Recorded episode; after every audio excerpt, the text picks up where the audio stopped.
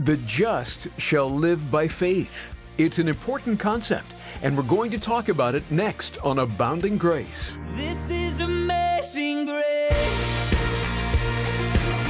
This is unfailing love. That you would take my place. That you would bear my cross. You laid down.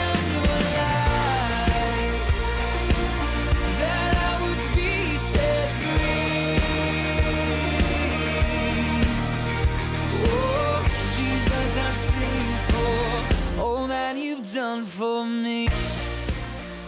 Hello again, and welcome to Abounding Grace with Pastor Ed Taylor.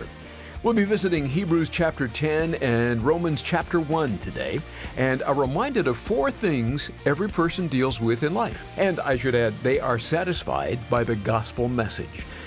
I think you'll find it helpful as you share the good news with those you encounter. Would you take your Bibles and open them to Romans chapter one and Hebrews chapter ten. We're in a verse by verse study in the book of Hebrews, and we're going to finish off the chapter today, Hebrews chapter ten. But before we get there, I want to start in Romans chapter one in a Bible study that I've entitled, Life is from Faith to Faith. And if we had a longer title, it would be Life is from Faith to Faith and not from Faith to Works. And that's an important concept to learn, that the just shall live by faith. Notice with me in chapter one of Romans, verse sixteen. It says, "For I'm not ashamed of the gospel of Christ, for it is the power of God to salvation for everyone who believes, for the Jew first and also for the Greek. For in it the righteousness of God is revealed from faith to faith, as it is written, the just shall live by faith." The gospel is from God. It's the good news that your sins can be forgiven. And you know, salvation is a full package. When God saves a person through his son, Jesus Christ, they are completely saved. Think about this for yourself today. If you are in Christ, you have been saved from the power of sin, which is the work of sanctification in your life. Secondly, you've been saved from the penalty of sin, and that's the justification of God in your life. And then finally, you are saved from the presence of sin, which is our future glorification. You can look forward to a day of being in the presence of God and not having to deal with sin anymore. And as with any gift, salvation is just simply to be received. You just accept gifts. You appreciate gifts. You don't work for them. You don't try to earn them. You just take them. And you thank the gift giver. It's almost like God is saying, I know that sin has damaged your life. I know it's destroyed you. I know it's hurt and harmed you, but I offer you life. And that life is in my son, Jesus Christ. As the Bible says in John chapter one, verse four, it says, I, in him, speaking of Jesus, was life. And the life was the light of men. And the light shines in the darkness, but the darkness did not comprehend it. Notice back in verse sixteen, Paul, when he thinks of the gospel, he says, I'm not ashamed of it. It's not something that brings shame to my life. I'm excited about it. Why? Because it's the power of God to salvation. And notice the next two words, for everyone. The gospel is for everyone. I know there are some that teach that the gospel is only for one particular class of people, or one particular group of people, but the Bible teaches otherwise. That's a doctrine of man. The doctrine of God is that Jesus Christ has died and made available the forgiveness of sin for everyone. And anyone who believes experiences new life and is born again. The gospel is for all who believe, not just certain groups of people. The Bible is filled with whoever's and everyone's all throughout the Bible. Let me read a few to you in Matthew chapter twelve, verse fifty. It says, whoever does the will of my Father in heaven is my brother and sister and mother. Jesus says in John chapter four, verse thirteen, Jesus answered and said to her, whoever drinks of this water will thirst again, but whoever drinks of the water that I will give him will never thirst. And the water I shall give him will become in him a fountain of water springing up into everlasting life. How about this one? John chapter eleven, verse twenty-six. And whoever lives and believes in me shall never die. Do you believe this? How about John chapter three, verse sixteen? For God so loved the world that he gave his only begotten Son, that whoever believes in him will not perish, but have everlasting life. And I like it in the old King James. It's not whoever, it's whosoever.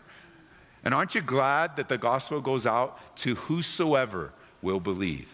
It goes out to anyone and everyone. And whoever believes experiences new life. So for anyone, for everyone, for whoever will believe. And he notice he puts it into the category for the Jew first. Jesus Christ fulfilled over three hundred predictive prophecies of the coming Savior, Messiah, all throughout the Old Testament. By the time Jesus came, they were rebuked for not recognizing who he was. As they anticipate the coming Messiah, as the Bible says, they rejected him. And so the salvation is for the Jew, but it's also for the non-Jew. And that's really what's being said here. It's all for the Jew first, but it's also for us, for the Greek, for the Gentile. If you believe, you'll not perish. If you don't believe, you'll perish. You see, you don't pay for salvation. You don't earn it. You don't merit it. You simply receive it. How do you receive it? Well, the Bible says that if you confess with your mouth the Lord Jesus and you believe in your heart that God raised him from the dead, you will be saved. Jesus came preaching a message of repentance. And repentance is essential. It's a recognition of your distance and separation from God because of sin, because of your failures in life.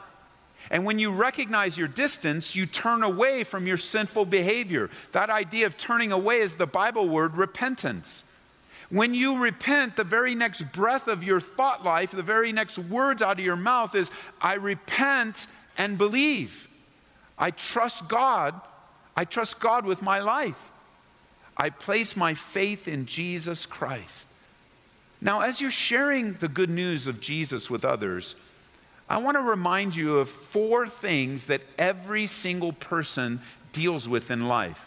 It doesn't matter what country they're in, what language they live, how successful they might be, how prosperous they might be, how poor they might be. Every human being deals with these four issues apart from Jesus Christ. Four issues that are met and satisfied by the gospel message. And there are four things you can remember by remembering the word self. And we're going to use the word self because everyone has to deal with their selves. We're going to remember them by using the word self, S E L F. So if you're taking notes, let's start with the S. Every person deals with this issue of security. Security. Everyone has a need to be loved and accepted. No matter what a person looks like on the outside, no matter how they present themselves, there is a deep need on the inside for love and acceptance, which is one of the reasons many people seek relationship after relationship after relationship, looking to fill this deep hole in their heart for security. And the gospel, there's only one way that that need for security is met, and it's through the gospel. A real relationship with Jesus Christ. You are, as a believer in Jesus, you are safe and secure in Christ. Number two, everyone deals with the sense of wondering about, and the E is eternity. Eternity. People struggle with this question. Where do I go after I die? Or even more general, what happens or what will happen to me after I die? And they may not always think about it, but there are those times where mortality, their own mortality, they come face to face with it. For example, a, a brother called me this week, earlier this week. He's a church planter. He's just about ready to plant a church. And he was presented with an invitation to do a memorial service for a very difficult situation. And he called for a couple of uh, points of insight and, and help on what how he might be able to enter. And I gave him two main pla- points of insight. I gave him two pieces of advice. Number one, as difficult as the situation is, I encouraged him, don't let the situation itself stumble you. Don't let it change you from being a messenger of the gospel, which leads to number two, and that is, when you are overseeing and officiating a memorial, don't ever forget you're speaking to the living, not to the dead. And they are thinking about life and death issues. And this is your opportunity to remind them of the hope of Jesus Christ and the encouragement that comes not just through life and the difficulty of death, but maybe for you today, the Lord's reminding you it's not just life and death, because God, he adds resurrection. And where there is death, by faith in Jesus Christ, there is also hope in the resurrection. Everyone deals with these thoughts. Even as you are reminded of it today, you're reminded of the good news of the gospel. You see, the gospel addresses this issue of eternity by offering eternal life and offering a security of eternal life. Thirdly is the letter L, S E L. And the L stands for loneliness. Loneliness. Hey, everyone deals with loneliness deep down, apart from Christ. Even those of us as believers sometimes deal with loneliness, but apart from Jesus Christ, it is possible to be surrounded by hundreds and thousands of people and still have a profound sense of loneliness and isolation. Even more so in these days as they're doing studies on social media where you have now a new categories and fake categories of friendships and follow and unfollow and all of this stuff, that you can be surrounded with so much information and so many so-called friends and still be profoundly lonely. But God has solved our loneliness issue where Jesus addresses it and says, I will come to you, I will dwell with you, and I will never leave or forsake you. The gospel deals with loneliness. And then finally, the F stands for feelings, feelings of guilt.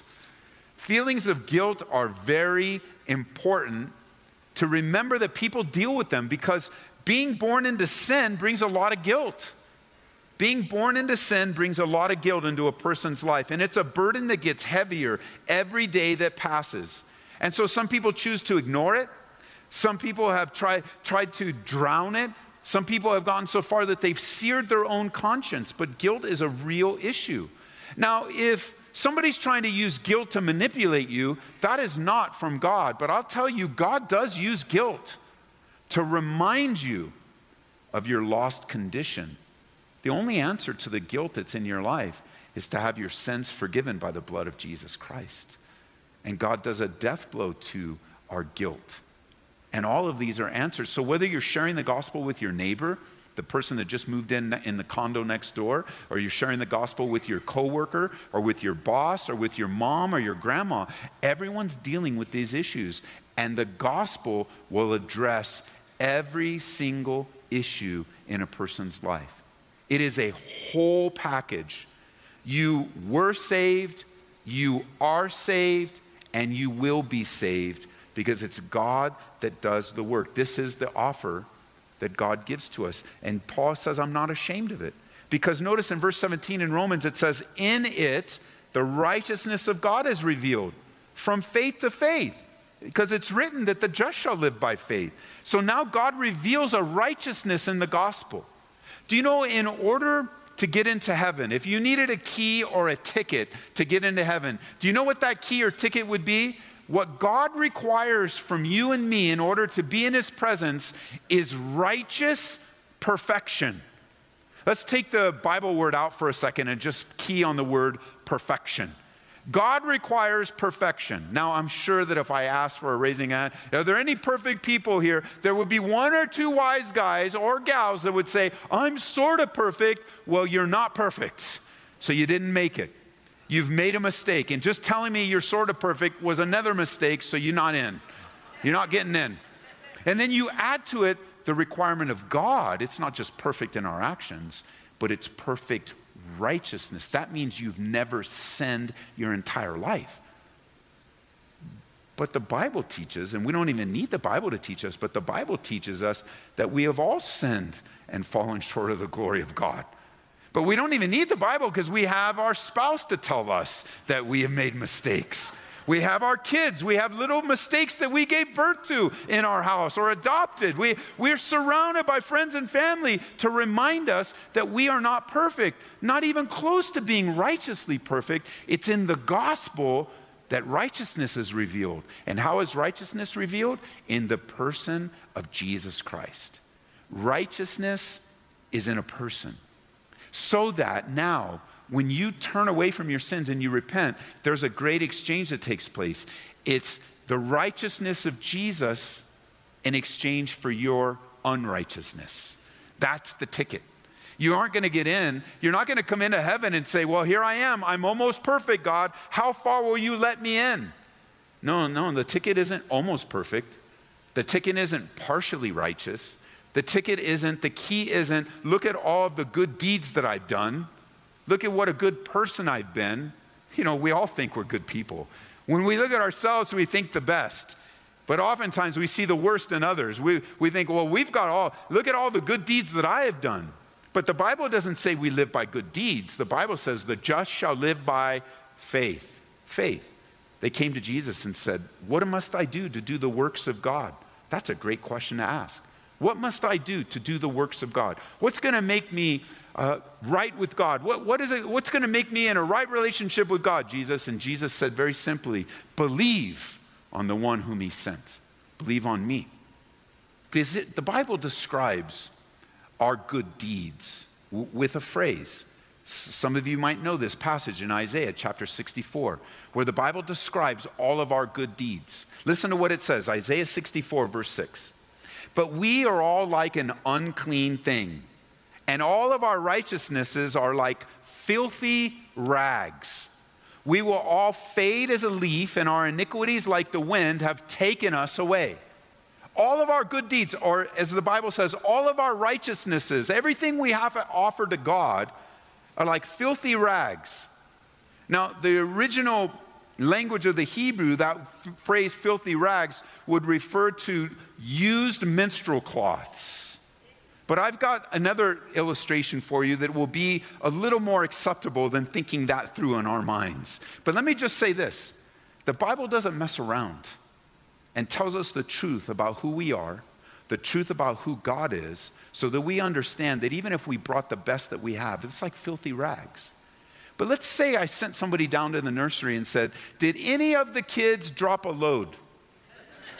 And so we've got a little thing there. Sure, here's five diapers. So they bring up five dirty diapers filled with poo, because that's what the load is. They're filled with poo, and I put them up here. One, two, three, four, five. And I say the best thing that you could possibly have, the best deed that you can have, God sees it like these dirty diapers. And there's nothing you can do about them. They're dirty and nasty, and that's why they have disposable diapers. You throw a dirty diaper away, you don't keep it. You get it out. Even, you know, some of you parents, you're so funny. You have stuff that I didn't have as a parent.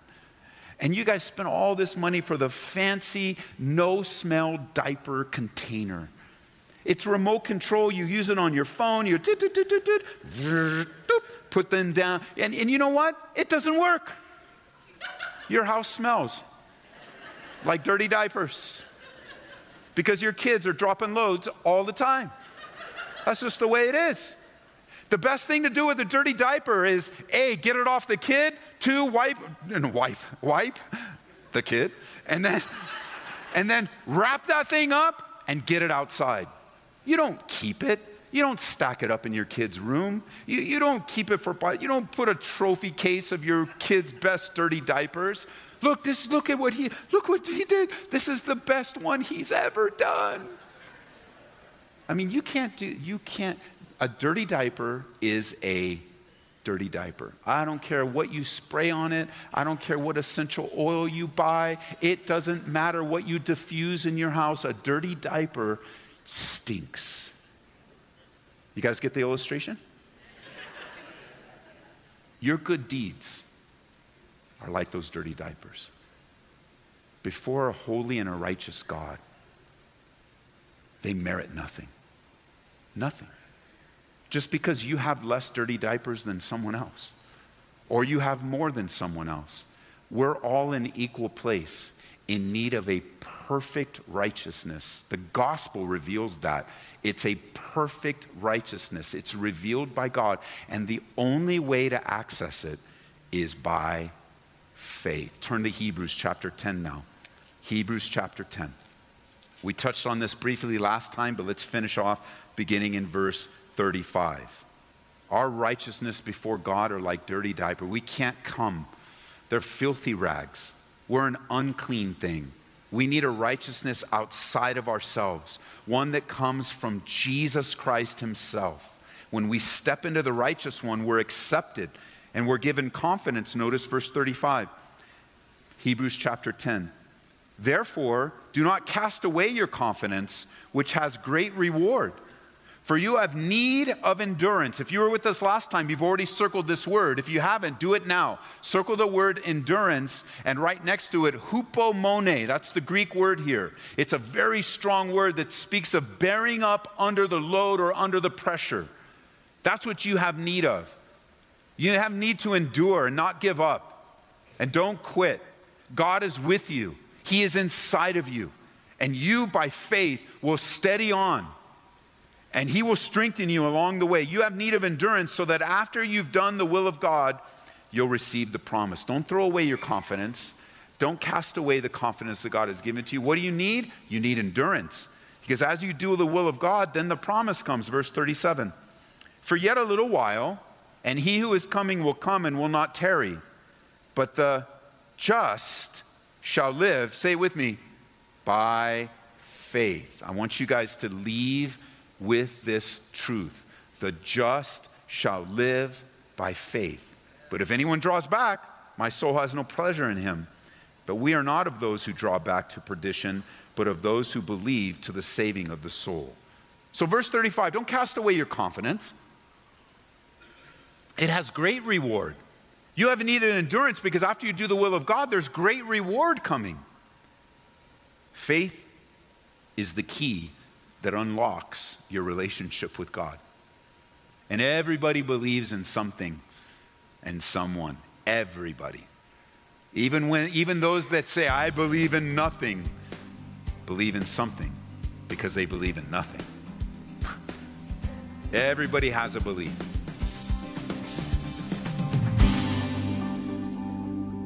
Today on Abounding Grace, we've been in Hebrews with Pastor Ed Taylor. If you joined us late or would just like to hear the message again, drop by abounding grace radio dot com. Another way to listen to Pastor Ed is through the app. It's free.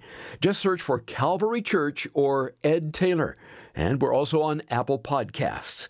Pastor Ed, our featured resource is a book from a friend in the ministry titled The Jesus Style. What can you tell us about it?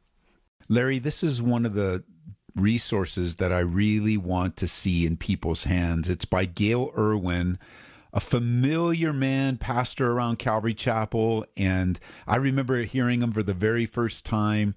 He has a unique way of communicating, and the book that he wrote and the corresponding studies that he teaches with it really helps us understand teaching from the perspective of Jesus, which is very different, I think, in many ways, as how he's being portrayed. Uh, and this is an essential. You want to learn how to serve. You want to learn how the, you know, as we were taught, the way up is down, how to live a life of humility. This is the book. Uh, for many of you, if you've never heard of Gail Irwin, you should. It is a great addition. Uh, whether you get it from us or you get it from him or you support the ministry, just get it. Let it be a part of your toolbox in serving Jesus in these last days. You will not regret picking up this resource. Call eight seven seven, three zero, GRACE. And don't forget to request The Jesus Style. That's eight seven seven, three zero, GRACE. You can also order it online at calvary co dot store. That's calvary co dot store. Pastor Ed always enjoys hearing from his listeners. Even just a quick hello means a lot. To request prayer, ask a question, or to let us know what God is up to in your life, email us through the website at Abounding Grace Radio dot com. We continue to meet in person here at Calvary Church in Aurora, Colorado. Make plans to join us Saturdays at six p.m., Sundays at eight forty-five and ten forty-five in the morning. Study the Word in the middle of the week, too, Wednesdays at seven p.m. You can also live stream us at calvary co dot church. And then be sure to join Pastor Ed Taylor next time for more teaching from the book of Hebrews. That's right here on Abounding Grace. This is amazing grace. This is unfailing love. That you would take my place. That you would bear my cross. You laid down your life. That I would be set free. Oh, Jesus, I sing for all that you've done for me. Abounding Grace is brought to you by Calvary Church, Colorado, here in Aurora.